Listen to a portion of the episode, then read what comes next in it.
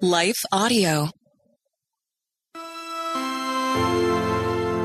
When I feel turned around and unclear and unsure about where I stand and what's going on in the world and how to make my way, what I need to do is be centered on God in a mindfulness, not a self centered mindfulness, not a self centered mindfulness, but a God centered mindfulness that we're called for.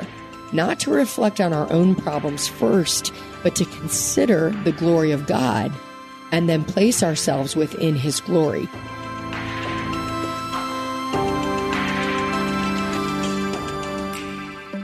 Hey, hey, welcome back to the How to Study the Bible podcast. I find myself, especially at the beginning of a new year, often wanting to kind of return to the basics and make sure that at the core of my being and the foundation of my time and energy, I'm directed in the right way. And it can seem like life is just so noisy in every sphere, whether that's your physical fitness or your productivity or the food that you're putting into your body. So many people are offering so many solutions. We can just feel inundated. And the spiritual life is no different. We're going to get the same experience because, you know, frankly, we live in a consumeristic culture and everyone's out there trying to make their way. And so if you're in the media at all, social media, or even just anything that you're receiving, you're going to be getting all of this information about what problems you have and the people who can solve them. And our spiritual life can get hijacked by that just as easily as anything else. And so in the beginning of the year, often I find myself being like, okay, wait, what is this really all about? What, what does the good life look like according to Jesus?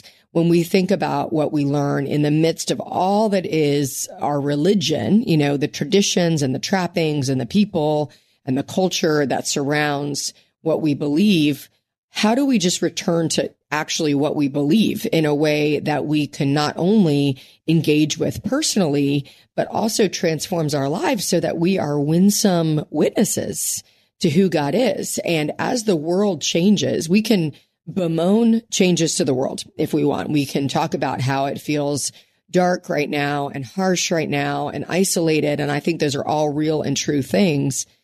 However, God is still sovereign. God is still always at work. And no matter what situation we're in, it's always an invitation to shine brightly the light of Christ in our life. So if we look at the world right now and we engage with how it feels in what I would consider a post Christian culture in America, where Christianity, although it may still be the dominant religion that people will check the box next to, more and more being a Christian means I celebrate Christmas or I celebrate Easter, even if I don't celebrate the real meaning of Christmas or Easter.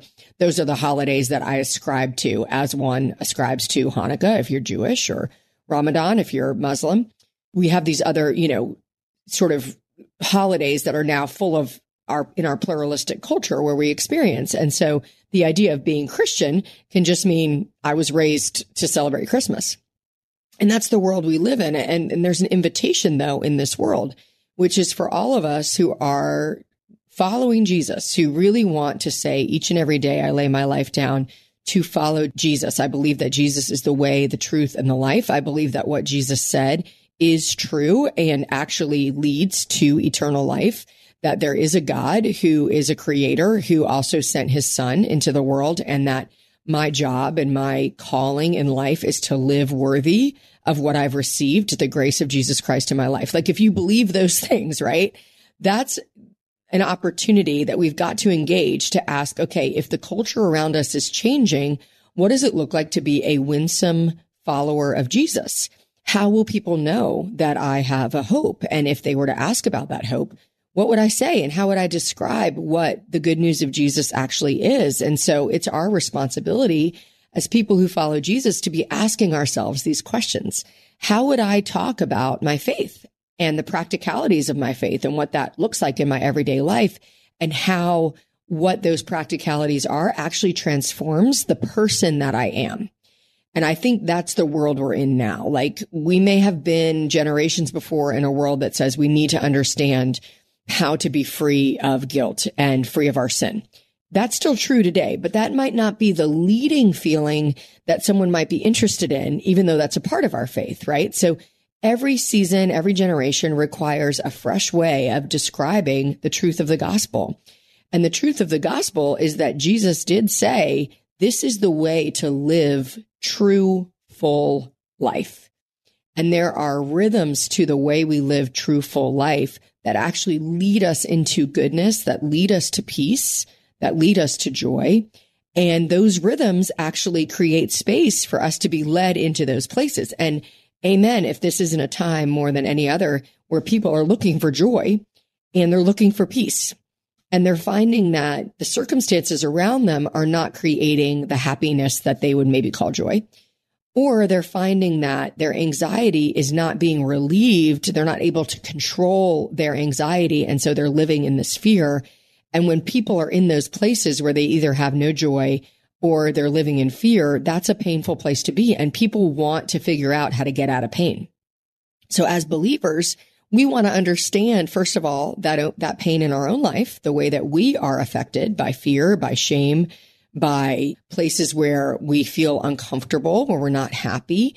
And we want to know how we are led out of that and that we could describe that to other people because that's a testimony to our faith. So the secrets of the good life we're going to explore over the next few weeks. And I've just picked out a few things. This is really an integration series, so a little different than our normal way of studying.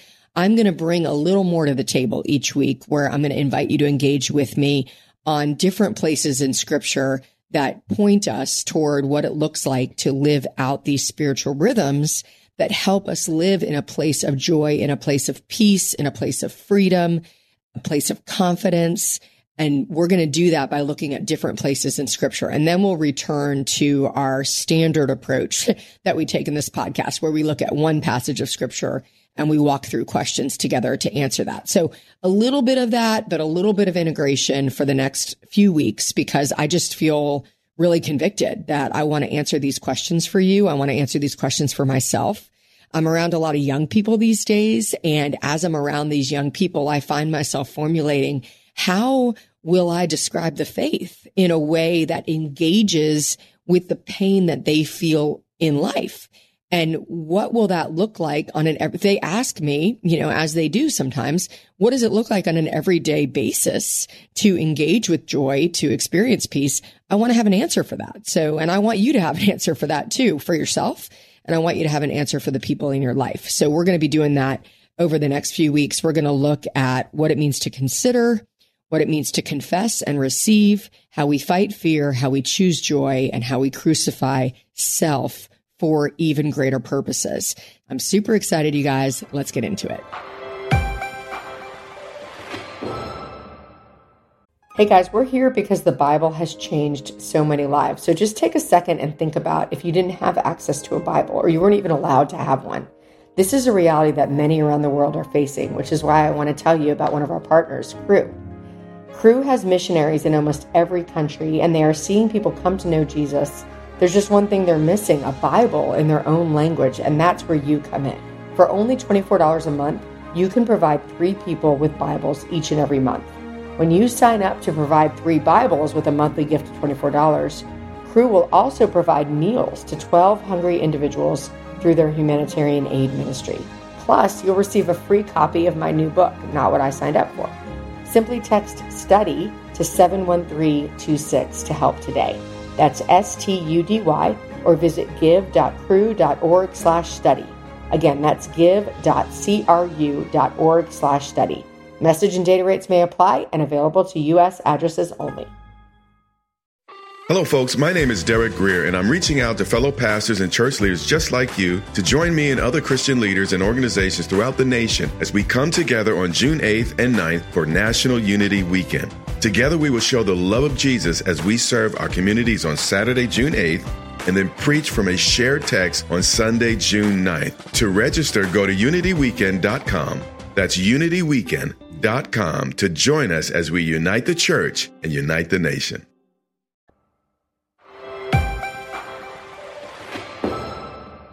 So the first secret to a good life in our faith, and I do, I do believe this is actually the first secret of the good life, is to cultivate the posture of considering. And I use the word consider because it means a thoughtful engagement.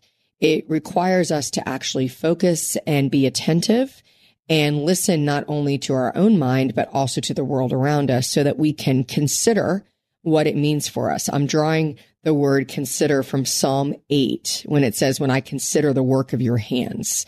So there's this idea of creating space to be intentional about thinking. And you would be surprised at how few of us do this. The world is full of ways to kind of numb out and disconnect and just move from task to task or move from entertainment to entertainment, whether that's on your phone or on your TV screen. We have the opportunity to literally disconnect and be asleep to the world at all times. And it's very easy. It, it, it, knows no bounds. Doesn't matter your age, doesn't matter your socioeconomic background, doesn't matter your job.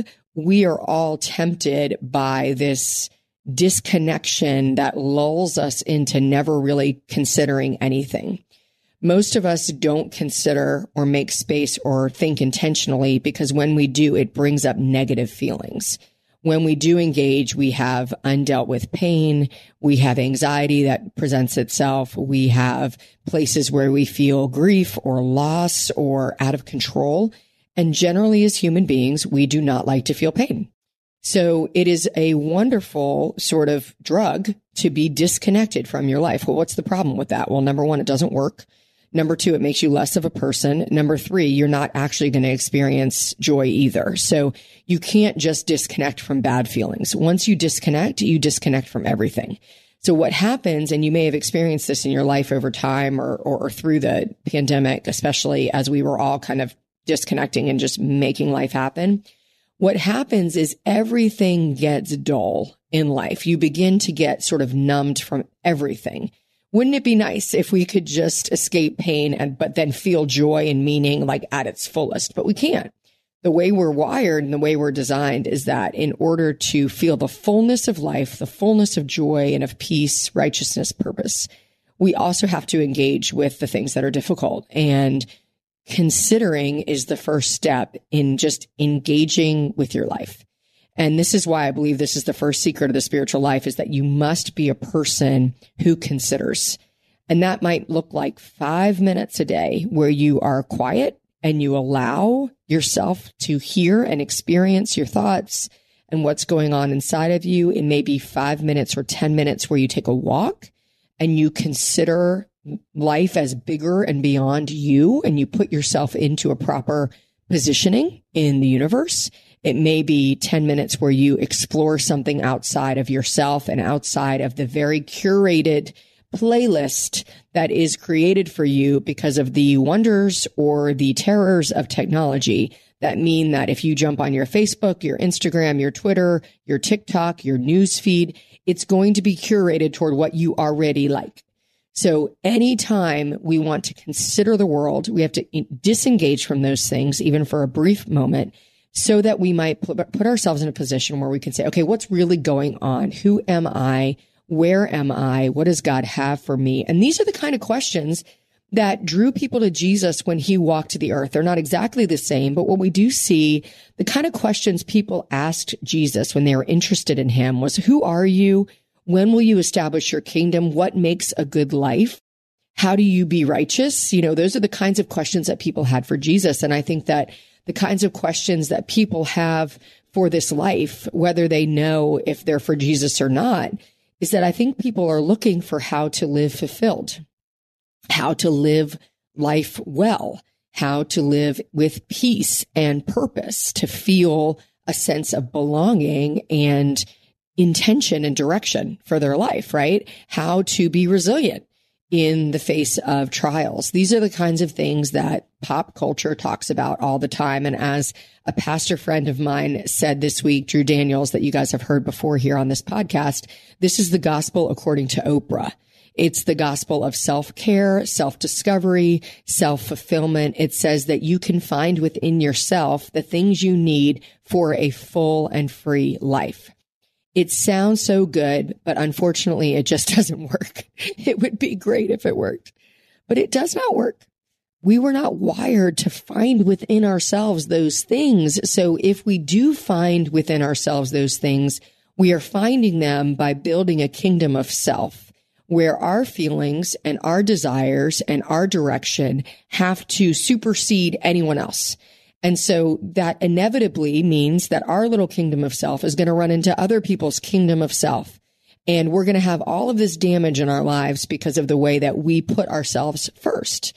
It's not going to work out exactly as we hoped. And we can argue about that. I'd be happy to, to chat about that. But in my work as a therapist and as a pastor and as a coach, I see it over and over again that it doesn't actually lead to the kind of fulfillment that we hope that it will lead to. It's a little bit of a bait and switch. It feels so good to say, yeah, let me find within myself healing and discovery and fulfillment. And, and you, it sounds good. And then it just doesn't work. And then that's disappointing because what are you going to do then? Most of the time, what we do then is we blame ourselves. Something's wrong with me because I can't make this work or something's wrong with everyone around me because they're not giving me what I need. And these are ways to live very small, very bitter, very broken. And we end up isolating ourselves from ourselves as well as from other people. It just doesn't work. Hey guys, we're here because the Bible has changed so many lives. So just take a second and think about if you didn't have access to a Bible or you weren't even allowed to have one this is a reality that many around the world are facing, which is why I want to tell you about one of our partners, Cru. Cru has missionaries in almost every country, and they are seeing people come to know Jesus. There's just one thing they're missing a Bible in their own language, and that's where you come in. For only $24 a month, you can provide three people with Bibles each and every month. When you sign up to provide three Bibles with a monthly gift of $24, Cru will also provide meals to 12 hungry individuals through their humanitarian aid ministry. Plus, you'll receive a free copy of my new book, Not What I Signed Up For. Simply text STUDY to 71326 to help today. That's S-T-U-D-Y or visit give.cru.org slash study. Again, that's give.cru.org slash study. Message and data rates may apply and available to U.S. addresses only. Hello, folks. My name is Derek Greer, and I'm reaching out to fellow pastors and church leaders just like you to join me and other Christian leaders and organizations throughout the nation as we come together on June 8th and 9th for National Unity Weekend. Together, we will show the love of Jesus as we serve our communities on Saturday, June 8th, and then preach from a shared text on Sunday, June 9th. To register, go to unityweekend.com. That's unityweekend.com to join us as we unite the church and unite the nation. So the gospel according to Jesus is what? I think we can go to John 4 24. And in John 4 24, it says, God is spirit, and true worshipers must worship him in spirit and in truth. And I love this phrase in spirit and in truth because I think it's the beginning of the secret of the good life is that we are spiritual beings who have to live in reality in order to live our fullest, freest life. We have to live in truth as truth exists in order to live our fullest and freest selves. This is not truth as truth exists for me. It's the actual idea of objective truth that exists in the world. And again, if you're wrestling with your own faith or you're walking with someone you love through their faith, these are places where people like this is an off ramp. They're like, well, I don't believe that there's objective truth. Okay, cool. Well, we can, we should engage with that together because to go any further down this faith conversation is going to be difficult if we don't believe that there's objective truth. We have to believe in a spirit, right? We have to believe that we are eternal. And there's so many things that point to our eternity. But if you don't believe that, then you are functionally an atheist. And it's just better to name it because that's truthful than to keep pretending. So where we start is okay, do I believe that we are spiritual beings and that there is objective truth? Because Jesus says that God is seeking those who will worship him in spirit and in truth. My fullness is going to worship God. And when we ask this question, I think we go back to basics. And this is where I want to wrap for today around this idea of consider. I want to give you some things to consider as a practice this week. And I think we have to go back to how does God reveal himself to us as humans? What does he do to tell us who he is? And we can go to a three different places in scripture that I want to take you right now. The first one is in Job 38. So in Job chapter 38, a little briefing on Job. Job is suffering and he's complaining about his suffering to God and God is going to let him complain for 37 chapters and then God speaks up in the 38th chapter. And this is what God says to answer Job. This is Job 38 verse 4. Where were you when I laid the foundation of the earth? Tell me if you have understanding. Who determined its measurements? Surely you know. Or who stretched the line upon it? On what were its bases sunk, or who laid its cornerstone? When the morning stars sang together, and all the sons of God shouted for joy. Or who shut in the sea with doors when it burst out from the womb, when I made clouds its garment, and thick darkness its swaddling band? When I prescribed limits for it and set bars and doors and said, Thus far shall you come and no farther, and here shall your proud waves be stayed. Have you commanded the morning since your days began and caused the dawn to know its place? So on and on this goes for, for a long, beautiful poem, Job 38, where God is basically saying, I'm going to answer your questions about the suffering of life and the difficulties of life by pointing you toward my creation, by pointing you to the mysteries of all the things that you don't understand. It's an invitation to the bigness and majesty and mystery of God. And if God only gave us that and nothing else, if all we had was God saying, this is what I've created, this is what gives me the right to set life the way it is, then God would be a distant God. God would be holy and God would be majestic, but he would be far away from us and scary. But that's not where God ends. He goes on. And if we go to Isaiah 40, we hear similar sorts of things, but a little bit of additional context that God gives us. This is Isaiah 40, starting in verse 25. To whom then will you compare me? That I should be like him, says the Holy One. Lift up your eyes on high and see who created these. He who brings out the starry host by number, calling them all by name, by the greatness of his might. And because he is strong in power, not one is missing. Why do you say, O Jacob, and speak, O Israel, my way is hidden from the Lord, my right is disregarded by my God? Have you not known? Have you not heard? The Lord is the everlasting God, the creator of the ends of the earth. He does not grow faint or grow weary. His understanding is unsearchable. He gives power to the faint, and to him who has no might, he increases their strength. So here God gives us this idea to consider his creation, and then he brings it to mankind and says, if I call out the stars by name one by one, don't you know that I know your name? That I know who you are, that I know when you need strength, that I know that you need me to sustain you. He tells us in Isaiah 40. Consider that. And then finally, Psalm 8 is our final scripture for today. Psalm 8 verses 1 through 4. Psalm 8 is a psalm of praise, and it says, O Lord, our Lord, how majestic is your name in all the earth. You have set your glory above the heavens. Out of the mouth of babies and infants, you have established strength because of your foes to still the enemy and the avenger. When I look at your heavens, the work of your fingers, the moon and the stars, which you have set in place, what is man that you are mindful of him? The son of man that you care for him. Yet you have made him a little lower than the heavenly beings and crowned him with glory and honor. You have given him dominion over the works of your hands. You have put all things under his feet. So here we get this next consideration. Consider creation. Consider that God has created all of these things and is mindful of us. And then Psalm 8 says, not only is God mindful of us, but he has provided us with dominion and glory and majesty as his crowning creation of the world. This is who God is. So when we think about considering, when I feel turned around and unclear and unsure about where I stand and what's going on in the world and how to make my way, what I need to do is be centered on God in a mindfulness, not a self centered mindfulness, not a self centered mindfulness, but a God centered mindfulness that we're called for. Not to reflect on our own problems first, but to consider the glory of God and then place ourselves within His glory. This is not the only step, but this is the first step. The first step when we come to God is to remember who God is.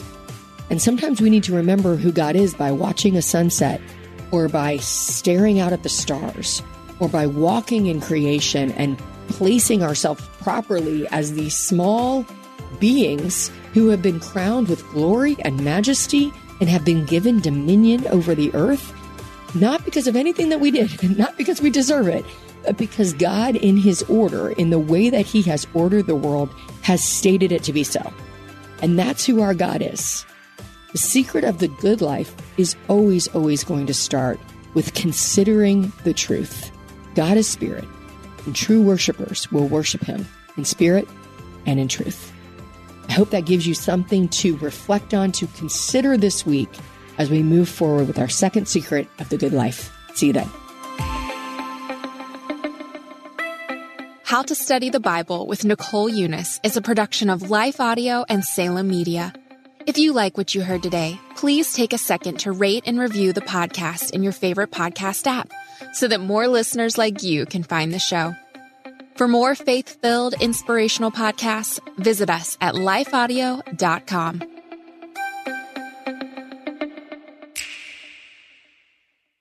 Have you ever felt conflict between your faith and feelings? If so, you're not alone. My name's Carly Mercoulier. I'm a licensed therapist and the host of the Therapy and Theology podcast, where we explore popular topics and questions related to faith, feelings, and spiritual formation. I want to invite you to join me every Thursday as we fearlessly name the complexities of our reality, grow in the awareness of who we are, and rediscover the power and purpose of our unique stories through the lens of the gospel. Subscribe today at lifeaudio.com.